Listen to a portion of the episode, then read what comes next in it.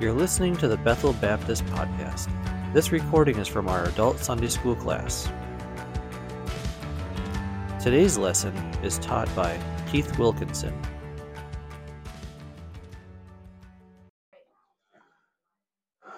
All right, let's get uh, started. Uh, we'll kind of get into what we're going to talk about this morning.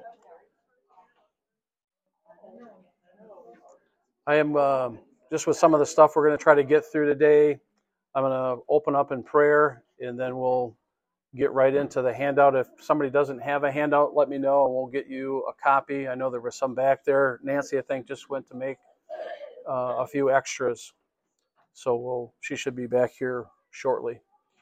So let's pray and then we'll get into uh, the study this morning. Father, thank you for giving us this time.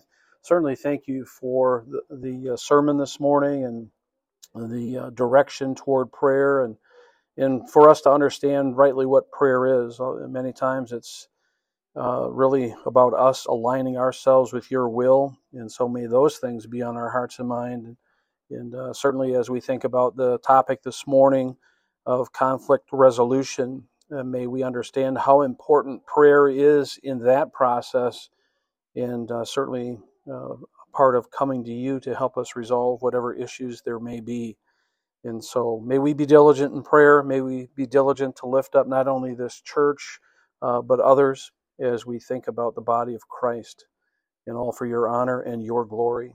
In Christ's name I pray. Amen. All right, so we talked about uh, one component of conflict resolution last time, and that was really the whole thing of communication. And what is good communication? Uh, how does that play into conflict resolution? And I gave you some of those principles with regard to the conference table and what that looks like or how to employ those things. One thing I didn't bring last week that I would commend to everybody is this uh, little uh, booklet. Uh, it's a communication and conflict resolution, which really has most of the stuff in there by Dr. Stuart Scott. And if you would like one of these, let me know. I've got some in my office, and I can certainly get more and hand those out if you'd like them. But those are great tools uh, not only for yourselves, but maybe there's somebody else you know that has difficulty in, in communicating or in resolving conflict. And it's a great little thing to give to those people so they can kind of walk through it on their own. Again, it's not that long, so you can get through it pretty pretty easily. Well, let's start out by going back through Ephesians chapter 4, verses 25 to 32. We're going to look at that, read that quickly, and then we're going to uh, I'm going to ask anybody if they remember the the um, four rules of communication. See if somebody can get those. All right, Ephesians chapter 4, starting in verse 25. Therefore, laying aside falsehood, speak truth each one of you with his neighbor, for we are members of one another. Be angry and yet do not sin. Do not let the sun go down on your anger, and do not give the devil an opportunity. He who steals must steal no longer, but rather he must labor, performing with his own hands what is good, so that he will have something to share with one who has need. Let no unwholesome word proceed from your mouth, but only such a word as is good for edification, according to the need of the moment, so that it will give grace to those who hear. Do not grieve the Holy Spirit of God, by whom you were sealed for the day of redemption. Let all bitterness and wrath and anger and clamor and slander be put away from you, along with all malice. Be kind to one another, tender-hearted, forgiving each other, just as God in Christ also has forgiven you. And so, uh, the, one of the other places that I would uh, encourage people to, th- well, first of all, who remembers the four rules of communication? All right.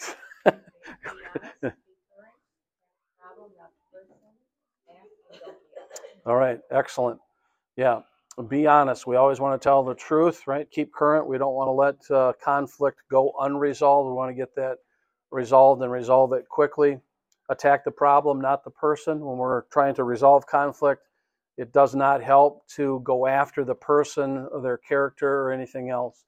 And we talked about how, uh, as we're having discussion, we want to be careful about the words we use so if we're trying to resolve conflict and we're telling somebody, uh, yeah, well, we wouldn't have this problem if you would just do so and so, or you always do this. That's why we're having this issue. So we want to be careful with those kinds of words or that that kind of language, right? There's an issue on the table, whatever that issue is, and we're trying to solve that together. We want to go after that problem.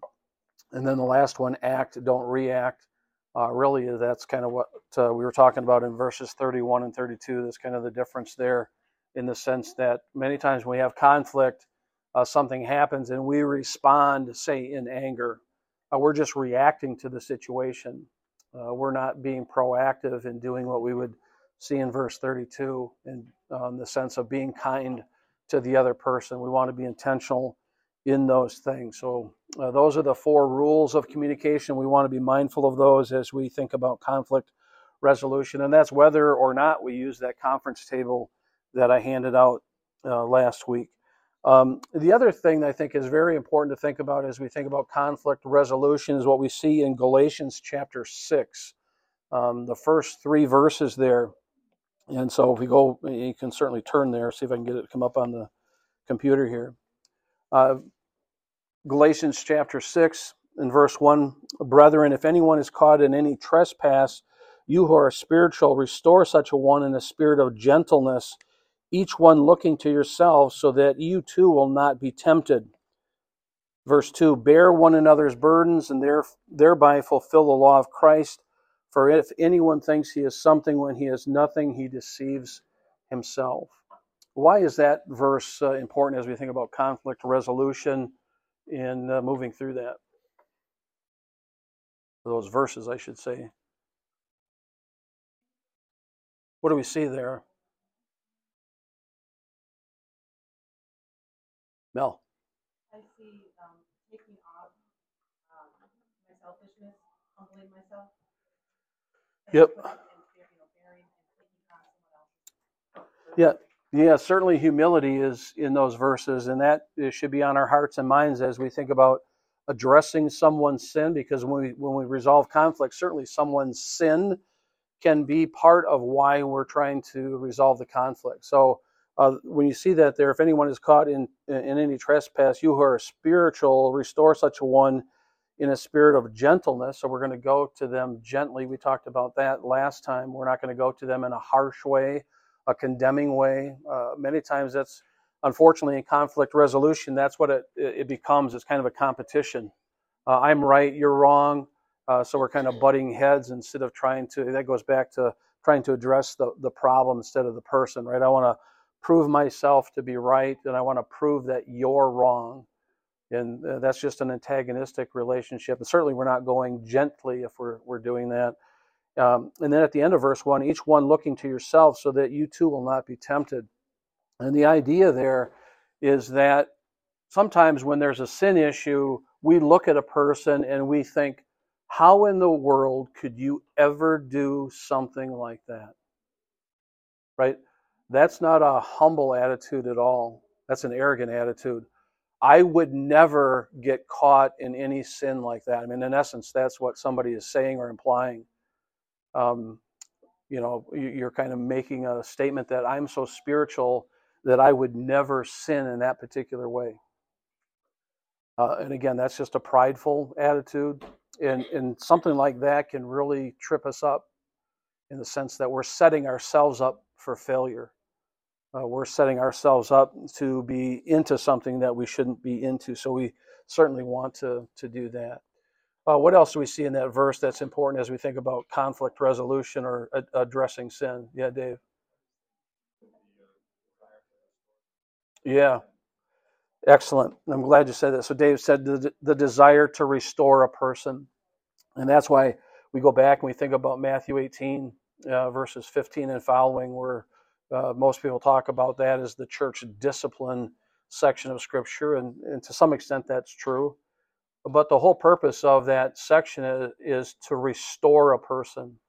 Right? That's why verses 12, 13, and 14 in Matthew 18 are so important because we're looking at the uh, this story about the sheep that's gone astray. Um, uh, and the shepherd goes after that that sheep because the shepherd wants to restore that sheep to the flock. Right? The the shepherd certainly understands the danger that that sheep is in, uh, but the shepherd's goal is to restore that sheep to the flock. And so that's the attitude that we want to have as we go uh, to a brother or sister in Christ with regard to any sin that they may be involved in. We understand that at that point, their relationship with the Lord is off. It's not that they've lost their salvation, but their relationship with the Lord is off. Yes, their relationship with us is off. There's no doubt about that, but their relationship with the Lord is off. That's what our goal is, is to have that relationship with the Lord restored. If that relationship is restored, their relationship with me is going to be restored. It just goes without saying, right? So that's what we want to be mindful of. So that is uh, what Dave said is is very true. Uh, that's our goal is to have that relationship restored, and then certainly in verses two and three there again to bear one another's burdens. I, I just love that in the sense that uh, again it emphasizes the otherness of our relationship to fellow Christians. Uh, as we went through verses uh, in, in Ephesians four, I mentioned that last time with regard to uh, the others component of those verses. It's not just about me. It's not just about me having my life together, so to speak. It's about me having the other person's good in uh, on my heart and mind. I, I want goodness for them. I want to be a benefit to the body of Christ. It's not just me getting what I want. Uh, again, this concern for others. And, and again, certainly in verse th- three, we see that that humility again, right? If we think more highly of ourselves, uh, we think we're something when we're nothing. I mean, that's that's a pretty pretty direct phrase right right there, right? If anyone thinks he's something when he is nothing, he deceives himself. Uh, again, that's that humility thing. When we have a high opinion of ourselves, we we're, we're setting ourselves up for failure. There is no two ways about it. And so we have to be mindful of those things. All right. So, any questions on some of those things, Bob? Even in a more obvious way, but sometimes uh, goes past us, it's a call to do something, not talk about it. Amen. Amen. So, Yeah. Um, that action to restore somebody and to act in accordance with that versus let's talk about this person for a while and Right. run them up and down the flagpole or whatever. Right. Yeah, Bob's comment about it's a call to action uh, is, is true, and we're going to talk about that as we go through the conflict resolution thing. But yeah, the typical pattern, uh, unfortunately, even even amongst Christians, is that we see something in somebody else, and we don't go to them, we go to somebody else and start saying, you know, you realize so and so did this or that or something else, um, and really that that's a very dangerous thing. It's very dangerous in the sense that you have, uh, well, certainly with regard to Matthew 18, 15, and then what we see in Galatians 6, 1, this, this call to go. Uh, it's not if you see your brother in sin, you kind of ruminate on that for days and days and days and then maybe go, right? Or you think about going. Both of these are written in a command mode. You go. And so, uh, what's the problem if we don't go?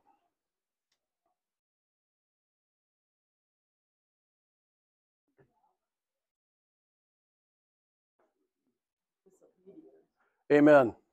Thank you. You're disobedient. You are sinning. Right? So if your brother sins, go. Right? If your brother sins, go. Uh, that is a command. It's not a suggestion. And so when we don't go, we are the one that now is in sin.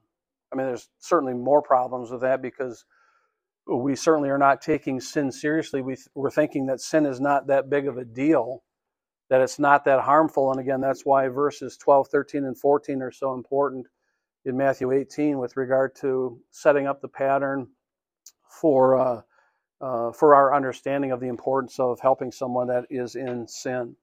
And so, certainly here in Galatians 6 1, you see the same kind of a concept. Uh, uh, you see someone that is caught in a trespass, uh, you should be the person to go to them and, and, and address that with them, right? Jerry? Disobedient, but you're also not loving Right. Yeah. You should care about the condition of their soul. Yep. Yeah. Um, we care about the condition of their soul. Uh, certainly, that, that is correct. Um, when you think about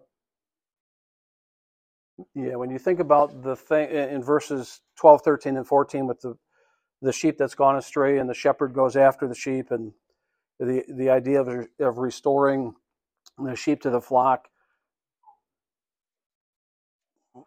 why is that such an important concept with regard to we've already talked about the sin aspect right? This the sheep is in danger. Uh, this the sheep is uh, everybody knew uh, agriculturally uh, that uh, if the sheep is left out there it's going to die. It's not a question of whether or not it's going to die it's going to die. That's just reality. So th- that aspect aside why is 12 13 and 14 so important in matthew 18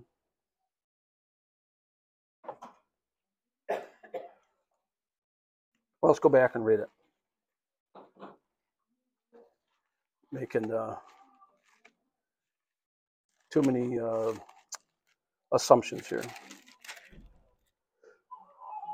So Matthew 18, uh, in starting in verse 12. What do you think? If any man has a hundred sheep and one of them has gone astray, does he not leave the 99 on the mountains and go and search for the one that is straying? If it turns out that he finds it, truly I say to you, he rejoices over it more than over the 99 which have not gone astray. So it is not the will of your Father who is in heaven that one of these little ones perish. Those three verses are really, really important. we could probably talk about those maybe for the next two or three weeks, but um, why are those three verses so important in the context of dealing with sin or addressing someone that um, needs to be restored uh, with regard to their relationship with the Heavenly Father? Take a guess. it's immediate action. Certainly, I agree with that. There's a huge. Try not to give it away. Yeah, Mary. Well, uh, like the sheep, they'd be alone, and so they're in danger when you're alone. Yep, I would agree with that. Joe? Flock is incomplete. I would agree with that too. All those are great answers. Mel? Um, the very last verse, verse 14, um, perish. If you don't do something, somebody, that's going to be built. Yeah. So we do have that part of it. Bigger, bigger concept. Think bigger. bigger, bigger, bigger. Uh, uh, not well. I mean, yeah, there could be a discipline aspect to it with regard to the sheep. Yeah, you have that part of it. You're you're right, Cheryl. You have that part of it. The the bigger aspect to all of this that we have to be mindful of is that that is a picture of the gospel, right? It's a picture of the gospel. Uh, Christ coming to rescue us, right? That's the heart. We uh, we can never forget that. So as we think about uh, addressing sin, going to a brother, restoring them, bringing them back to the fold, uh, the uh, um, uh, the family's not complete in, in that sense. They're they're outside the family, so to speak. The the possibility that death can result, all of those things, those are all true. Those are all true. But all of those things are motivated by the gospel. So if if we don't have a gospel centered focus in our life, then these things become somewhat meaningless. Or um, they're more of a, a burden on us to do it than it is a joy to go do it, right? So it kind of goes back to what Pastor Kirk had been talking about with forgiveness and the understanding and kind of what we talked about yesterday in, at uh, men's breakfast with forgiveness. Um, w- that's why we become unforgiving people is because we don't have a gospel-centered focus to our life. Uh, we forget about what we have been forgiven. And when that goes, yeah, this this kind of stuff, or even conflict resolution, then becomes somewhat meaningless, or we think that we don't have to do those things, right? It's not an obligation, and it is a it, it is an obligation, and it should be a joyful obligation, right? Because again, this this uh, understanding of the gospel. So I'll be mindful of those things as we um, as we move forward, right? All right. Any other questions? Good. All right. Let's get into the handout there. Conflict resolution: a biblical path to peace. Um, that's what we're taking a look at. Again, something we should all be striving for, something we should desire. And so we just want to look through what this really is and how we should go about addressing uh, those things. So the first thing that you see there on your sheet is just this question exactly what is conflict? Uh, and, and, you see the points there literally it's to strike or fight against. So strike at or fight against someone. And then a general definition conflict is when both parties sin against one another in their communication and or their actions and are then in opposition to one another. So when we are in conflict, uh, typically we're sinning against each other. Obviously, we're sinning against the Lord in, in our conflict, but we're sinning against each other. We're in opposition to one another, and we are in in some sense fighting against one another, and that is something that we do not want or should not want, certainly in our relationship with each other or ultimately with the Lord. What does God think of conflict? Uh, from Matthew 5 21 and 22, it is grievous. Uh, to, uh, to, there, he wants his children to have no part in it uh, unless you're guarding over truth. So, um, why, why that little caveat to that statement? Anybody want to flush that out? Why is conflict okay if we're guarding truth?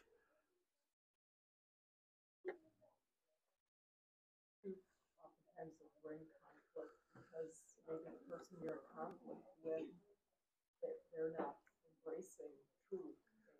They don't even, a lot of people today, there is no truth. Right. And so we Yep. always, as believers, we always have to stand on truth. Yeah. And we never compromise on that. Amen. Um, It always needs to be done in a loving fashion. Right. which Can be difficult sometimes, but. Right. We, we can never Amen. Right. So we're called to contend for the faith, right? That was once for all delivered to the saints, uh, which we have in the totality of Scripture. We're always going to contend for that. Again, as Pat was saying, it doesn't mean that we are uh, uh, uh we're, we're, angry individuals in doing that. We still want to do that lovingly, uh, but we're not going to compromise on the truth. It's kind of what uh, think about in the sense of what Francis Schaeffer said uh, we want to be concerned with true truth, uh, which sounds kind of goofy. Uh, you know, truth is truth. But what he was getting at was this idea back in the, well, uh, really his time, the 60s and, and 70s, maybe 50s, 60s, and 70s. Uh, this idea that uh, truth had become relative, that it was up to each person to determine what truth is. And Schaeffer said that's not true, right? Um, we have to we have to base our lives on true truth, which is the, the the objective standard of God, and we only know that through the Word of God, right? And so that's that's what we base our lives on. So that's why we have to guard the truth. You know, we can see all kinds of examples in culture now, right? Uh, just think about the transgender movement. Um, uh, them they've tried to identify the terms. They've tried to say this is truth. And we know, according to the scriptures, that no, that's not truth, right? The true truth is what God's word says about male and female, and that settles it. There is no discussion on that. You can talk to me uh, until you're blue in the face about whatever theories you have, but I'm going back to the Word of God, so we want to be careful about that. Mel, you had a comment? I was just kind of wondering, we need to be careful that we don't want to go into the ditch of, well, let's just avoid all conflict, which is your point on point number two. Because Jesus is an example that we're supposed to follow, and he was in a lot of conflict, especially with the leaders of the time. But he did so because he was guarding the truth. Correct. And his father. Right. Yeah, that would be the the understanding there, right? We uh, we don't want to be in conflict that is sinful conflict. Right? Uh, we want to, if, if we're going to be in conflict, it has to be over the truth. And that kind of follows in what we see in three there, which is he wants his children to pursue peace, is out of Romans 12, uh, 14, and then Ephesians 4, 1 and 3. That's what we're called to do. He wants his children to avoid needlessly or sinfully offending someone. Uh, so again, we just want to be uh, mindful of those things. We don't want to um, uh, do anything in that sense. So 1 Corinthians 10:31, right? Whether you eat or drink or whatever you do, do it all to the glory of God. Well, it's pretty hard to do something to the glory of God if we're offending someone else needlessly, if we're in conflict with that person, we're sinfully in conflict with that person, right? And then five there, he wants his children to love, pray for, and do good things to those who sin against them. Uh, we're not the ones taking vengeance on somebody. The Lord is going to take care of that himself. You know, we need to be mindful of those things. Uh, and that's why we're very careful when we try to say things like, well, it's my right to do this or that. We have to be very careful in how we move through those things, or um, we complain because someone has wronged us, and uh, you know this is not fair. Uh, I can't believe that God is letting me go through this. It's just not fair. Uh, that that's a, a, fairly blasphemous statement in the sense of not trusting the Lord and in the implications of uh, who we think God truly is. And so we have to be mindful of those things. Any questions on on those issues? Oh, yeah, Maggie, go ahead.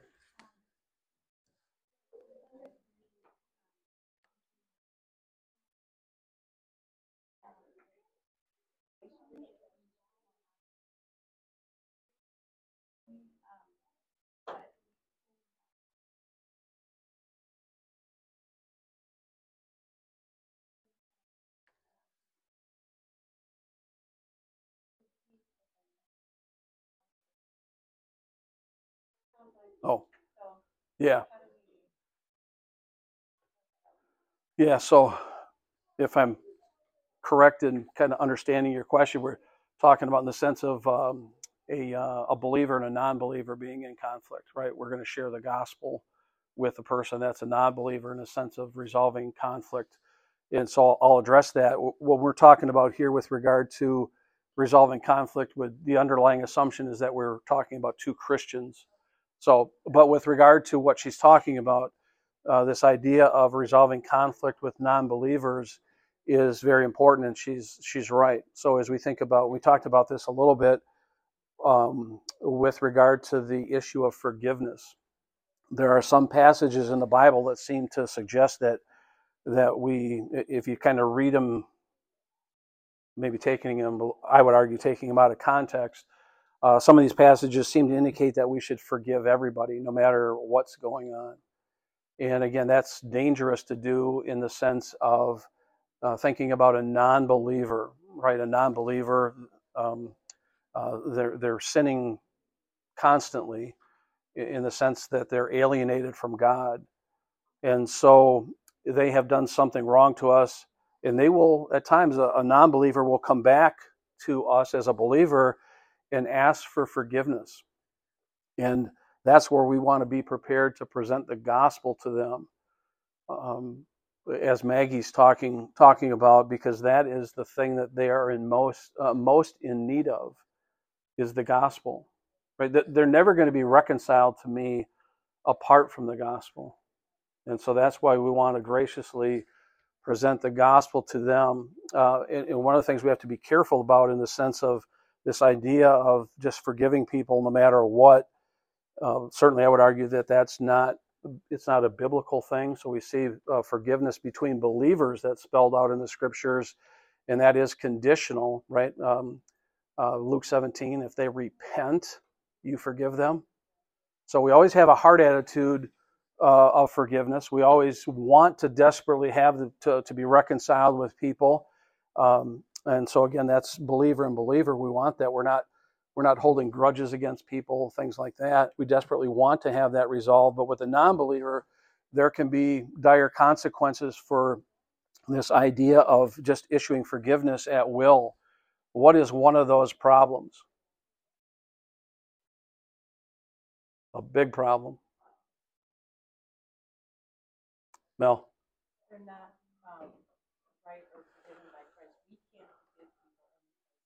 Yeah, so they're still not forgiven by God if even if we say we forgive them, Josh.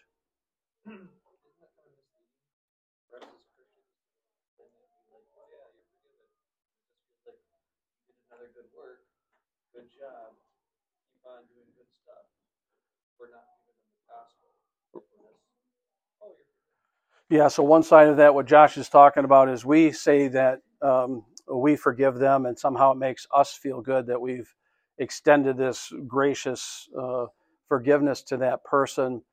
And so, one of the things that would come out of what Josh just mentioned is this idea that um, nowhere in Scripture do we see the, the concept that we issue forgiveness to make ourselves feel better. It's never that way. The other part, the other side of what Josh is talking about, which is very dangerous, is the idea that somebody that uh, has done something wrong and they're coming back to us. Why are they coming back to us? They're coming back to us because they have a guilty conscience. And they're looking for someone to appease their guilty conscience. And we're just the suckers to do it. Right? They'll lay that on you. Right? Well, you're not going to forgive me. You're a Christian. I thought you were a Christian. You're not going to forgive me? Right? Uh, I can't. I have no capacity because you're not a believer. Right? And that, that's where we want to share the gospel with them. When we appease someone's conscience, all we're doing is hardening their heart to the Lord. They're not, you know, in all honesty, this may sound very uncompassionate, but in all honesty, I want them to be uncomfortable. I want their conscience to bother them. And I don't want them to come to me. I want them to go to the Lord. The Lord is the one that will resolve that issue. And that's why it's imperative that we present the gospel to them. And as Maggie said, yeah, they're probably not going to be very happy with us. But that's the most loving thing we can do. Yeah, Paul. And that's why four says you avoid it need- needlessly or sinfully offending. There is times bring something that's gonna offend them, Right. whether it's a believer or an unbeliever, Right, because it's sin or they right. So indirectly or conversely, because there's, there's a reason to offend someone if you're bringing Right. just, you need to do it properly. Yeah, certainly for the uh, you're spot on, Paul. In that um, uh, that person, if they uh, again a believer, if a believer is in sin and we are not addressing that sin or there's conflict there, they will never uh, be accomplishing what we see in 1 Corinthians 10:31, which is the uh, whether we eat or drink or whatever you do, do it all to the glory of God. There's a problem with that relationship. Uh, they can't honor the Lord while they're living in sin.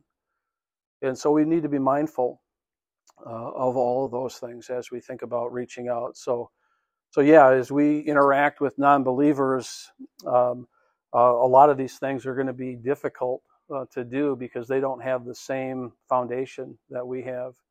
And again, many times the uh, the issue there is just to have their conscience um, appeased, right? Uh, they want to have someone approve of their sin.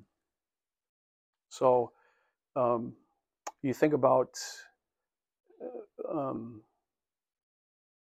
think about Romans one, right, eighteen and following, where it uh, I forget exactly what verse it's in, but where it says that uh, those that are in that sin, but there are those that give hearty approval to their sin.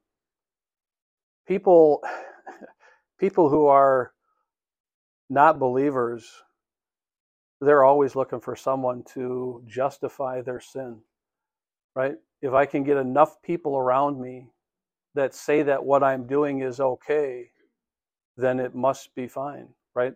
I, I no longer have this weight hanging over me because all these people have told me that it's okay. Right? They're just looking for people to justify what they're doing. And again, but for me, I, I want to continue to uh, to pray that they're uncomfortable in what the sin they're they're caught up in. Um, because that that's what's going to drive them to the Lord. Um, my my my hope is that they finally are at the point where they have nowhere to go. They have nowhere to go but to God. So, and we have to be um, again. That's why for parents, uh, we have to be careful of always digging our children out of trouble, where they never suffer the consequences of their actions. And it, I mean, that just doesn't apply to children; it applies to to adults too. Um, so, anyway, any other questions on? Yeah, Gary. Just uh, take it to the next step then. So if there's a, uh, an unbeliever that sins against you, you're directing him that your sin is first and foremost against God. Yeah. You're saying to him, not repenting of God. That's what you're saying.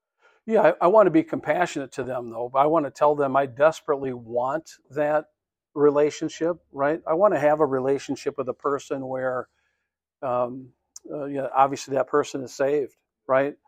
And then at that point, then there is uh, not not only peace and harmony with me, but the bigger issue, which is peace and harmony with the Lord, right? So, so I'm hearing you right, I would not be then in that case, or you would not be uh, disregarding them.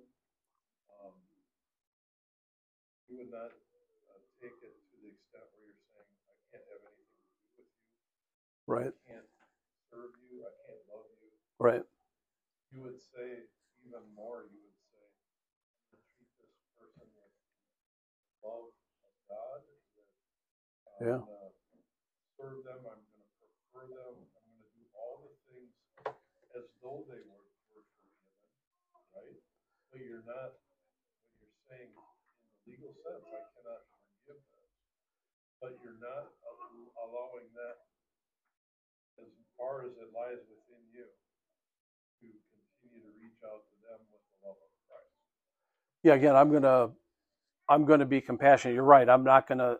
Well, I, I should clarify. So, in the sense that depending on what that sin is, right, uh, we always have those issues of understanding uh, sin. In fact, I was talking with somebody yesterday about kind of this uh, example, in the sense that, um, uh, you know, if I own a business, you know, well, bad example because I shouldn't be unequally yoked, but let's say I was already in the business relationship and then I had become a believer, and so now I haven't gotten out of the relationship yet in the business sense, and I find out that my unbelieving partner has embezzled two hundred thousand dollars, and he comes back and asks me to forgive him. Uh, you know, there's a lot of Christians would would hold that "Oh, just forgive the guy, right? That's the love of Christ is just to forgive that guy. Uh, no, that's not the love of Christ to just forgive that guy. His relationship with the Lord is still not there, and so for me to um, uh, to say, "Yeah, I forgive you," again, that's just appeasing his conscience. I'm still going to love somebody through those things, but there can be consequences to someone's actions, and so this person's going to be uh, turned over to the authorities. They're going to have to suffer the consequences of what they've done again, I don't have a, a heart attitude of bitterness toward them. Now I've got to work through whatever is going on. I'm going to love them, but one of the, uh, I would argue, the most loving thing I can do is to share the gospel with them, right? So yeah, I'm not going to, um, I'm not going to disown a person or anything like that. Um, well, again, we're called to, even if it turns out that in, in a sense that person's my enemy, uh, we're still called to love our enemies, right? and so I'm gonna I'm gonna do that. Yeah, it's not that um, uh, somebody uh, sins against me that's a non-believer, and I'm not going to go to them and tell them, well, until you get right with the Lord, don't ever come and talk to me again. Right? I mean, that's kind of the Well, even even beyond that, for example, you were dealing with prisoners right. and as you would talk to them, I have to think that some of them would lie to you, Oh yeah, probably pretty consistently as unbelievers. sure. They just sinned against you, and Yeah. they need to repent. You're pointing them to the gospel, Right. But you're not going to say, "I'm done with you." Right. Right. You're- Correct. You're going to say, "I'm going to continue to reach out to you." Right. And work with you as much as I can. Right.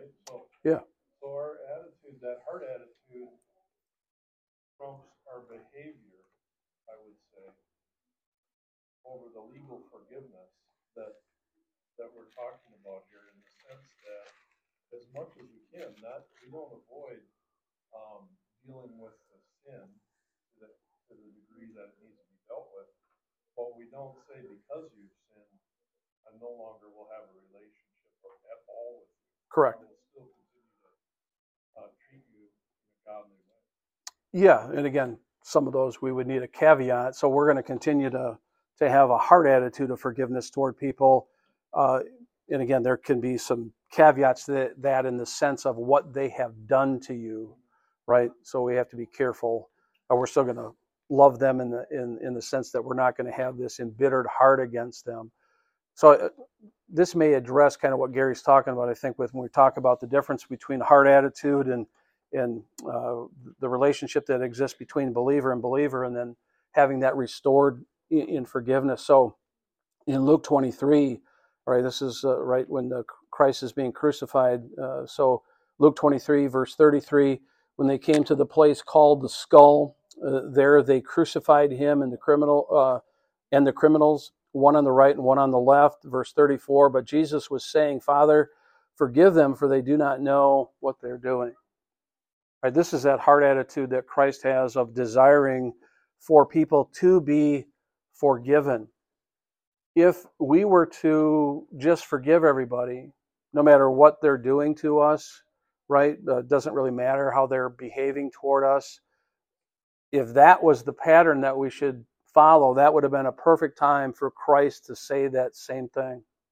He wouldn't have pleaded with the Father for them to be forgiven. He would have just told all those people that were crucifying crucifying him, he would have just said, I forgive all of you. And he doesn't do that. And he doesn't do that because it's, again, this relationship between the Father and the people. And that's the, the relationship that needs to be reconciled. He's pleading with the Father that there might be some way that these people will come to the knowledge of the truth and be believers. That that's how they're going to be forgiven, right? And so that's the same heart attitude that we have with those that are non believers. Uh, that's what we want to um, uh, relay to them, right? That's the most loving thing we can do. Are they going to um, are they going to always accept that? We know by experience that's not true, right? And Gary mentioned again, for me being a chaplain down in the prison, you see that all the time.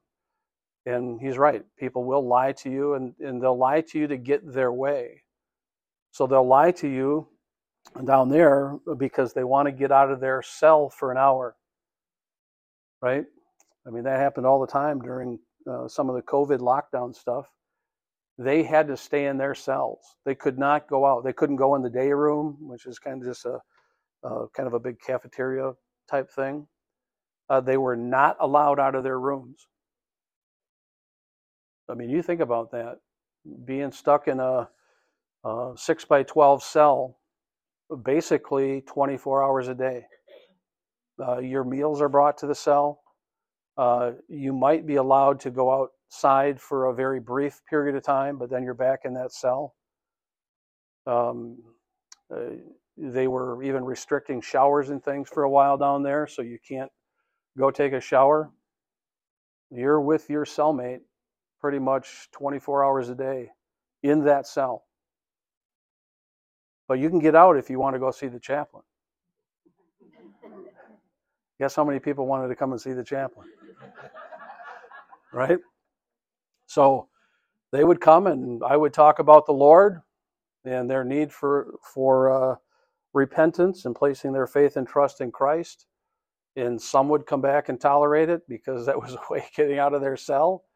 Others wanted nothing to do with that. Right? So we take the opportunity and you do it compassionately, like Gary said. Uh, you let them know that you're more than willing to spend an hour with them and talk about the issues of life. And you can do that in, in many different ways, but it's always going to come back to the gospel. If you want to come and talk to me about that, I'll put you down on the calendar, right? I'll do that gladly. So, yeah, we do that compassionately, graciously. Um, I know they're they're lying to me. I'm going to kind of call them out on that, but I'm that doesn't mean I'm not going to meet with them, right? I'm still going to present the the scriptures to them because I know that's what's going to change their heart. I'm not going to argue anybody into the kingdom of God. It's just not going to happen, right?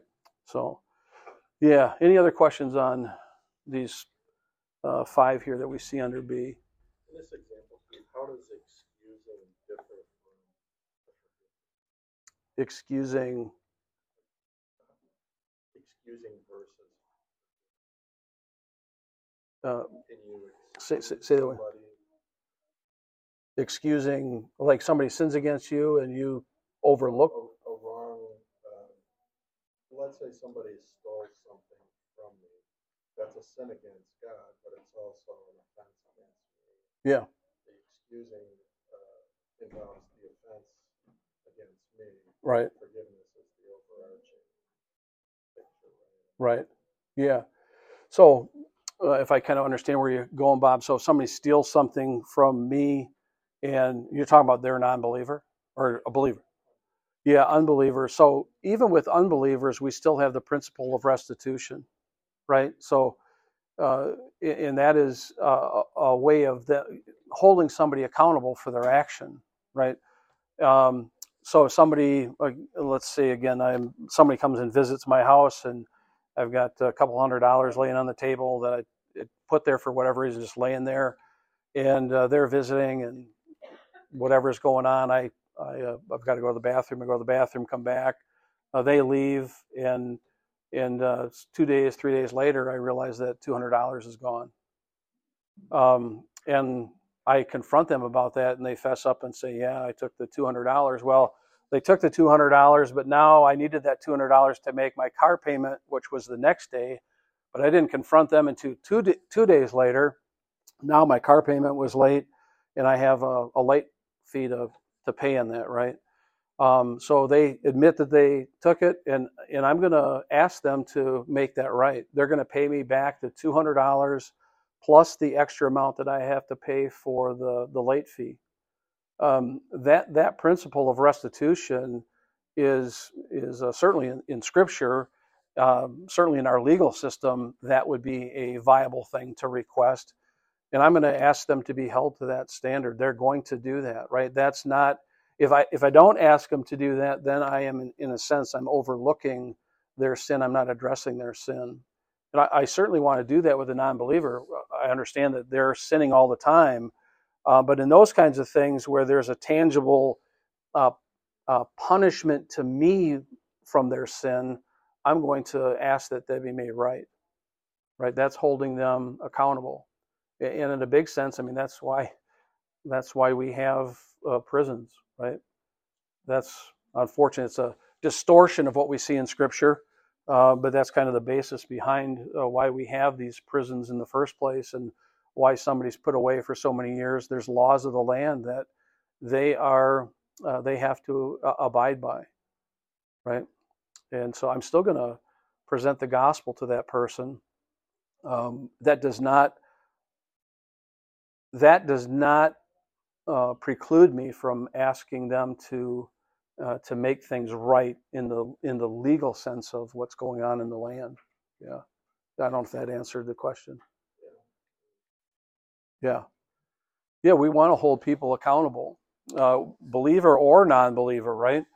Uh, certainly, with the believer, there's a little bit different uh, uh, twist that it takes because of what we have in Scripture. But for the non-believer, yeah, we cannot. We're, we're actually doing them a disservice by um, uh, overlooking punishment. And and uh, if you know, for me, if anybody wants to to really understand the the complications of overlooking sin or the devastation of overlooking sin by not following uh, some of the legal aspects that we have in this country, you know, uh, I would encourage you to get hired by the Department of Corrections and spend some time there and see what happens. Uh, you know, the term that you you probably heard with in varying degrees is uh, uh, the inmates running the prison, and unfortunately, in the state of Wisconsin, uh, to to a large extent, that's really what's happening. Um, uh, they are getting pretty much everything they ask for, uh, and things they certainly do not deserve. How many people in here knew that during COVID, when they were sending out the uh, um, the um, what were they call those things? The the checks, the stimulus checks. Yeah. How many people in here knew that uh, the prisoners in the state of Wisconsin got those? Nobody knew that. What? I can't believe that. I can't believe the uh, the news didn't report that. It's true. It's true. People that owe hundreds of thousands of dollars to somebody were getting stimulus checks and they could not be touched. So the person that's in jail for owing somebody $200,000 got a $1,200 stimulus check and it could not be touched by the person that was owed the $200,000. I told you. Get hired with the DOC. I... anyway. All right. Yeah.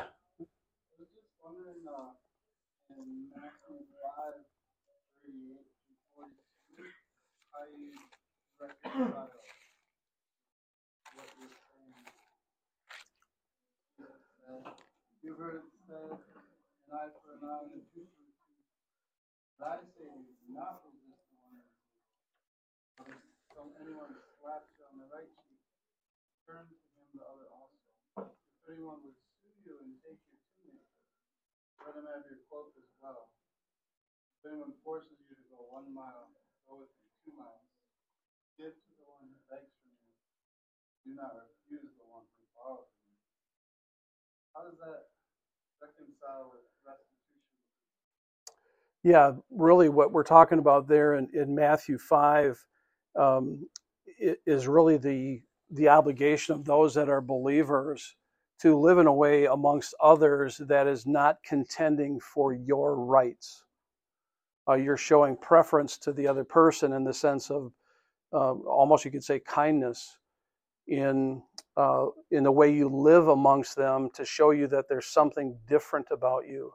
So if you go to say verse 41, whoever forces you to go one mile, go with him two.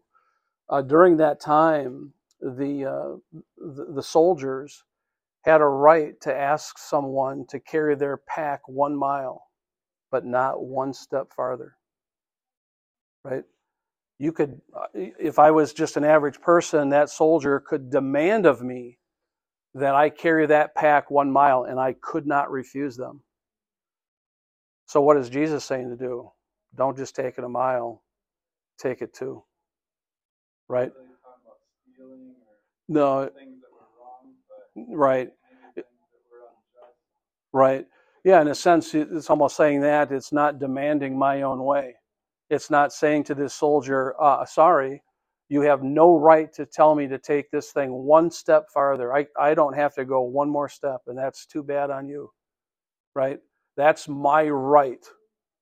Right? So it's a way of, in a sense, humbling yourself before those that you're interacting with. And that's the kind of the just of, of uh, uh, even in 39 there, whoever slaps you on the right cheek, turn uh, the other uh, to him also um, there were situations where somebody did have the right to do that, to slap you across the face. And we're not going to fight back and say, uh, you have no right to do that to me. Um, don't you know who I am? All those kinds of things. So it's a, it's in essence, he's talking about humility there. Yeah, he's not, not really getting into the the restitution uh, aspect of things. And so we would, and certainly we would know that again Christ came to um, fulfill the law, uh, not to do away with the law. So the biblical concept of restitution that is uh, set forth in the Pentateuch would still still apply. So he's not uh, he's not uh, doing away with with any of those things. And so we would be careful of of uh, trying to uh, make some of those things fit in there. So yeah, yeah, Gary.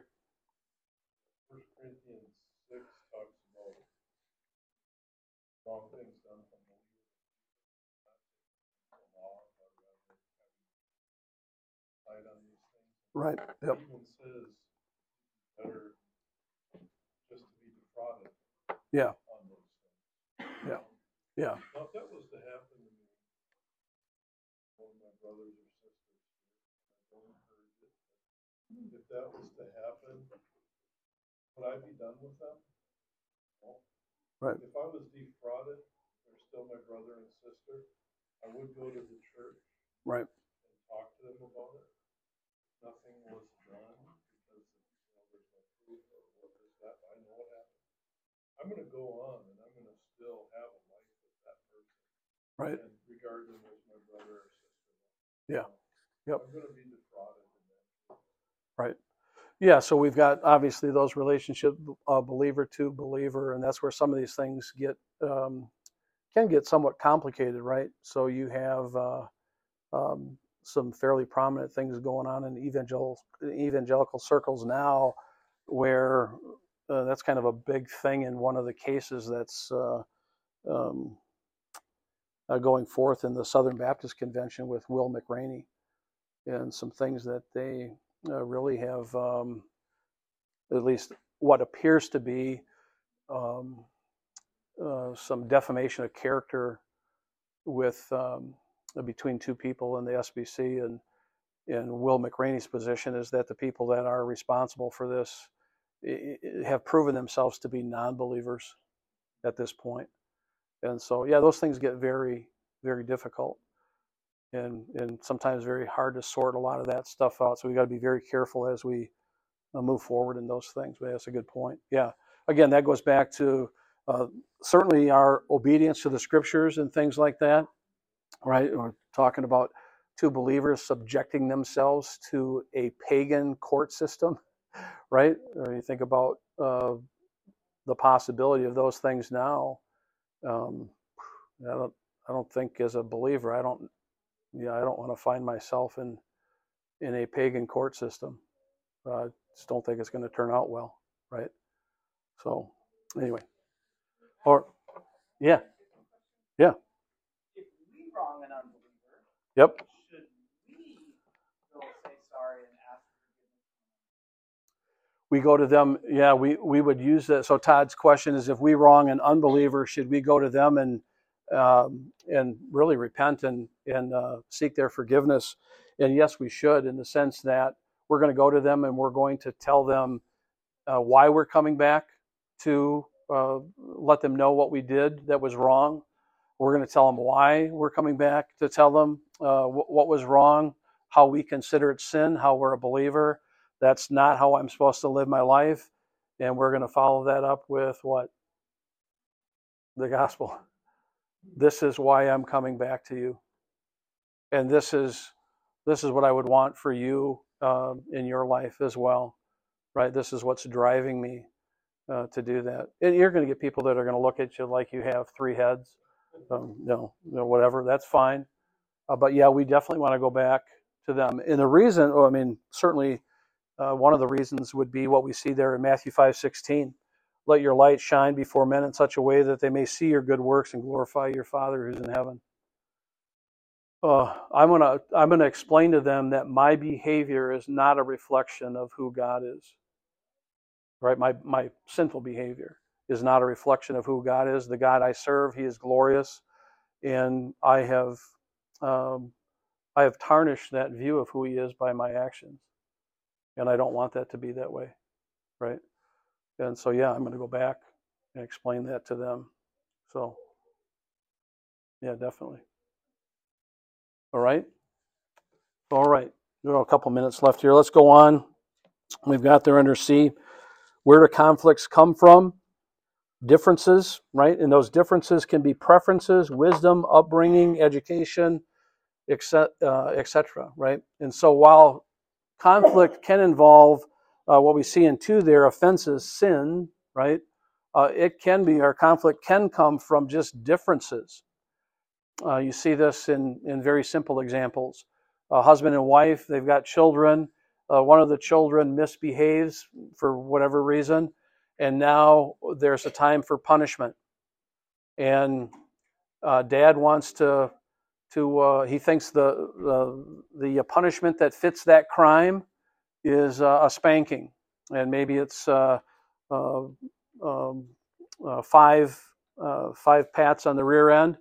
Uh, that's what he thinks is appropriate, and mom says, "I don't think that's what's necessary," and here's why. Right, and they both have very good reasons for their position. Uh, neither one is necessarily sinful, uh, but they see it differently. Um, that's just the reality of it. But because they see it differently, and dad staunchly wants his way, and mom staunchly wants her way, they are now in conflict, right? And so we have to be careful of those things as we think about resolving conflict. Again, those things can be based on um, maybe how we were raised, right? Um, when I misbehaved and uh, dad thought necessary, it was a, a, plastic uh, belt that hung going down the stairs, and I knew that was coming, right? Uh, mom may not be too happy with that that solution, right? That's too much. So how do we uh, how do we do those things, right? Uh, certainly, we can have number two there offenses, sins. Uh, those can be uh, obvious sins, right? Uh, they can be sins of conscience.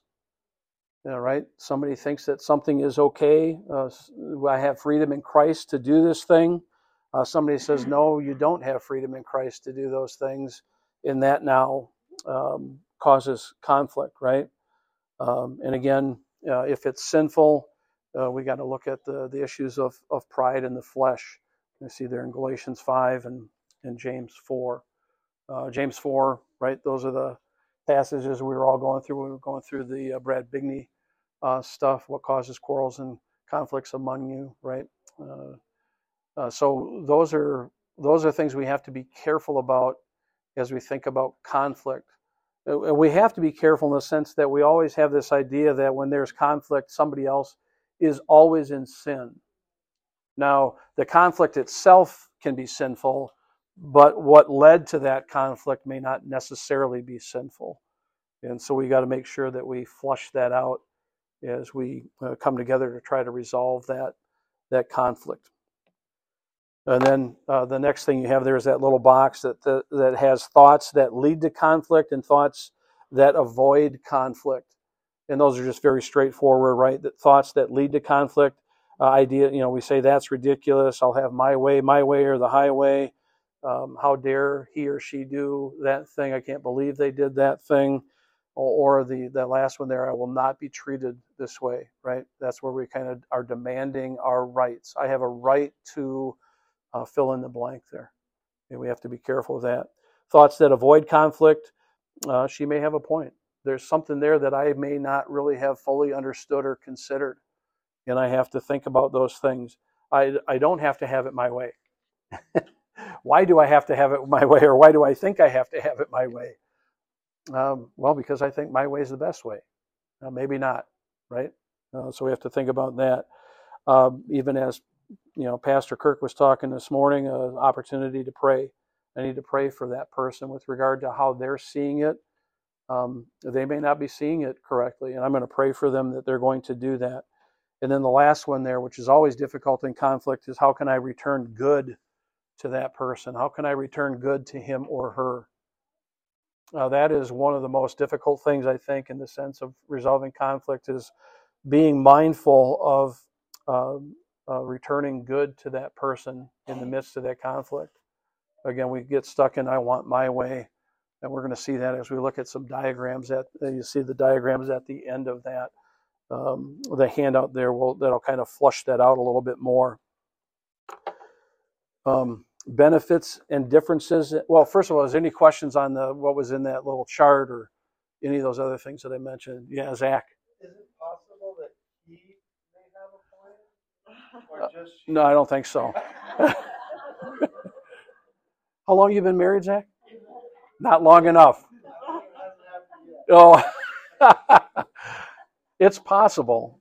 Highly unlikely, but it's possible. Yeah, good question, Zach. They're always right, Zach. Right? Well, who's the comedian? Happy wife, happy life. Uh, sorry. Gary. That's it. Go ahead, Pat. That's right. Yeah. um, all those things, I just, when I was looking at all those, all those things are demonstrating humility.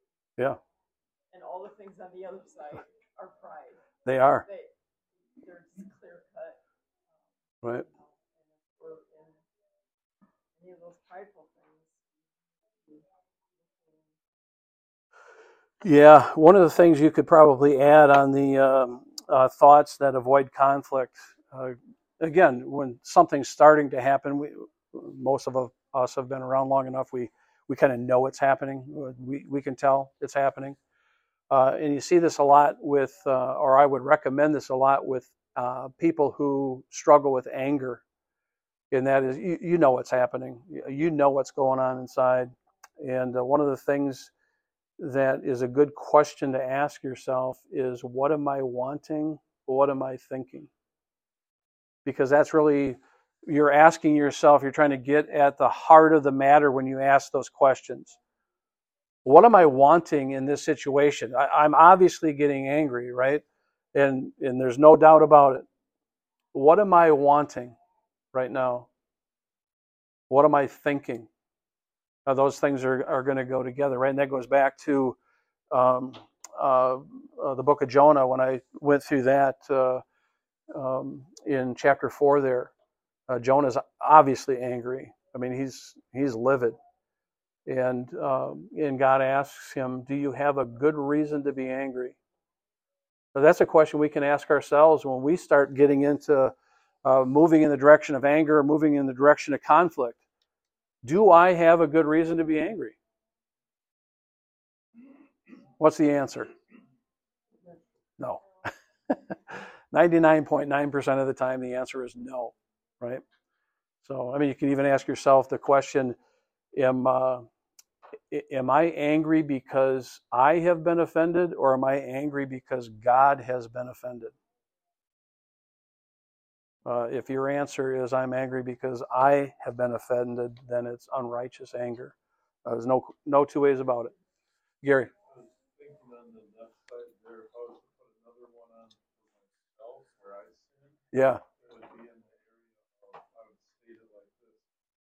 I've had enough today. Yeah. You know, and what, what I'm talking about there is the pressures of life and of work and all the different things you're trying to fix and solve and all that. Right. And now we have another one. Mm-hmm. We back off and do this a different time. And, Yep. and that's a denial of Christ says, uh, and what it says about Christ, the Son of Man did not come to be ministered unto, but to minister and to give his life a ransom for many. I mean, Right. I'm not giving my life. I'm just Right. giving my time and a little bit of Sure. effort. But I, I close it down in a selfish way sometimes and sin in that way when I say, that's enough. I, I don't need any more trouble today. Right. You know? Yep. And that, that's a, it seems justifiable, but it's really not. Right. we're living for ourselves. But that's a reflection of number. The second one, I will have my way. Right.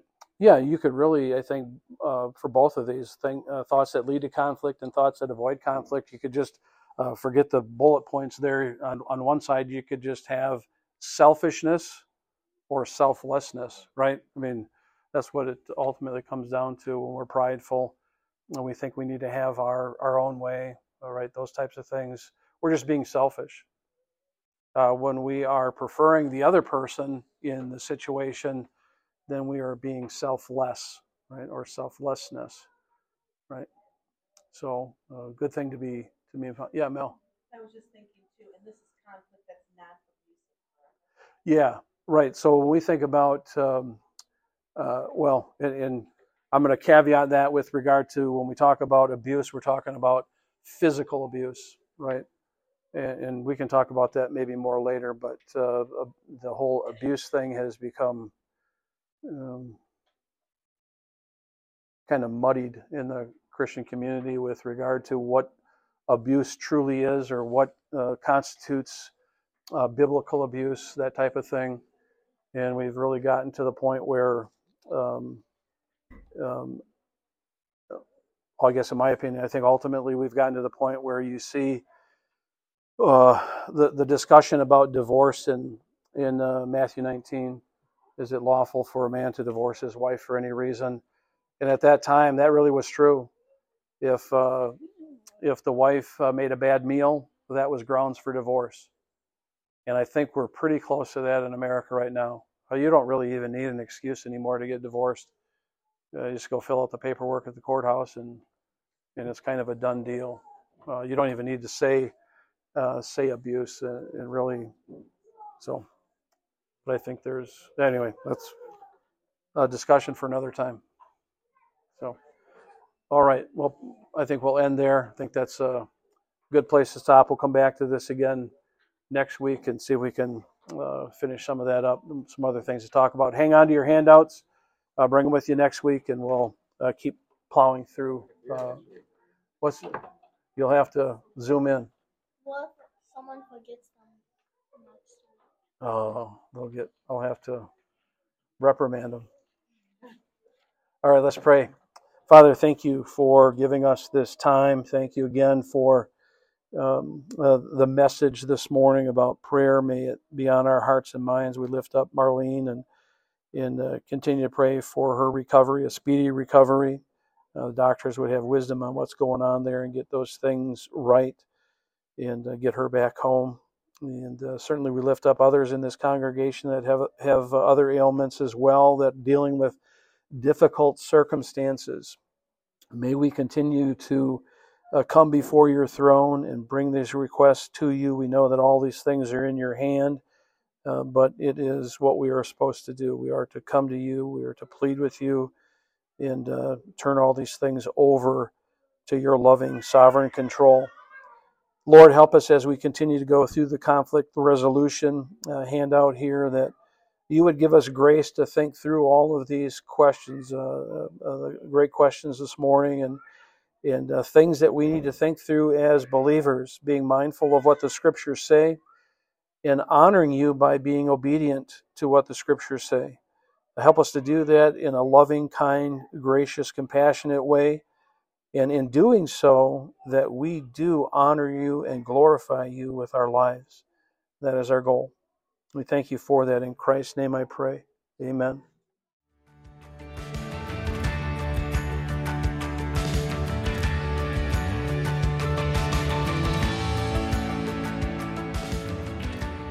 Thanks for taking the time to listen and learn with us. We hope that next time you'll join us in person. We meet every Sunday morning at 8:30 and 10 a.m. In addition to our traditional worship service, we also offer Sunday school classes for children and adults, as well as childcare services in our staffed nursery. For more information about Bethel Baptist Church, please visit our website